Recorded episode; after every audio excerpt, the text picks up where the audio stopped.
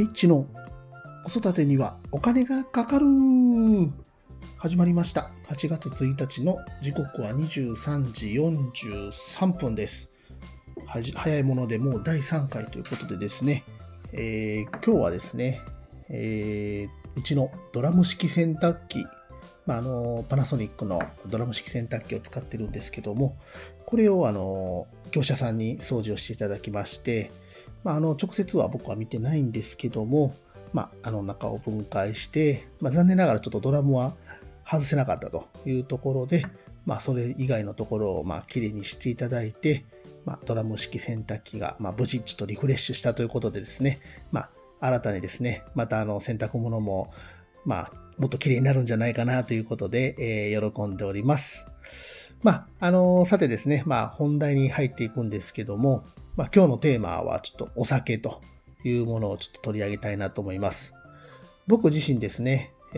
お酒というものは全く飲みません。お酒を飲まなくなって、もうすでにもう3、4年というものなんですけども、皆さんはお酒って飲まれてますか？お酒ってなぜちょっとやめたかっていうと、子供ができてっていうところが大きいんですけども、まずですね、子供が生まれる前ですね、奥さんが妊娠している時なんですけども、お酒を飲んでる状態だと、当然まず病院に行くことができないというところで、これは飲んじゃダメだなということで、まずお酒をどんどん飲まなくなっていったっていうのが一つあります。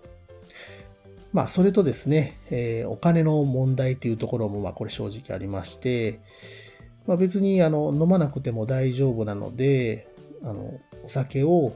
買うっていうのも結構お金がかかるというところもあります。例えばですね、お酒を1本買って、ビールであったりとかチューハイとかですね、1本、あんまりね、もう最近買ってないんですけども、2、300円使ったとして、それ以外のものっていうのも当然買うと思います。例えばおつまみとかですよね。こういったものを買ったら、当然ですけども、その分費用がかさむというところで、プラスアルファで、合計して、例えば500円と、1日500円かかると、ちょっと計算してみました。そうすると、1ヶ月で 500×30 で15,000円かかると。それが例えば1年になってくると18万円。10年で、18万の10年で180万円っていう感じで、どんどんこれって費用がかかるんじゃないかなっていうのもちょっと考えて、別に飲まなくてもなんら問題が全くないので、じゃあもう一生飲まなくてもいいんじゃないかなと思って、スパーッともう飲まなくなりました。当然ですね、お酒を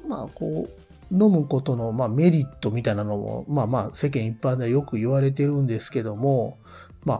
食欲が増進するとかですかね。食欲が増えると当然太ってしまうので、むしろデメリットかなと考えたりとか、あと、コミュニケーションの場でお酒はあった方がいいっていうのもよく言われると思うんですけども、別に飲まなくてもコミュニケーションってできると思いますし、何ら別に飲む必要ないのかなっていうのもあります。僕自身なんですけども。で、それ以上にやっぱりデメリットが大きいかなっていうところを、ちょっといろいろ考えまして、デメリット、まず、お金ですね。先ほど申した通り、結構費用がかかってくると。当然ですけども、依存度も高いので、飲んでるとさらに欲しくなるというところがあると思います。それに加えてですね、健康面っていうところも、当然、デメリットかなと思います。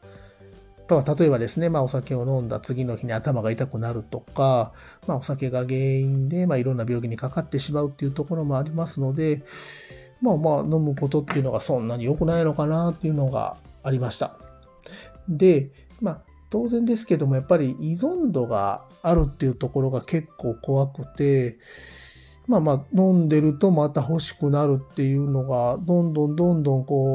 悪循環になっていくっていうところがあるので、そしたらもう別に飲まなくてもいいんじゃないかなっていうところが、僕自身、お酒って飲む必要ないのかなって思った、きっかけでもあります。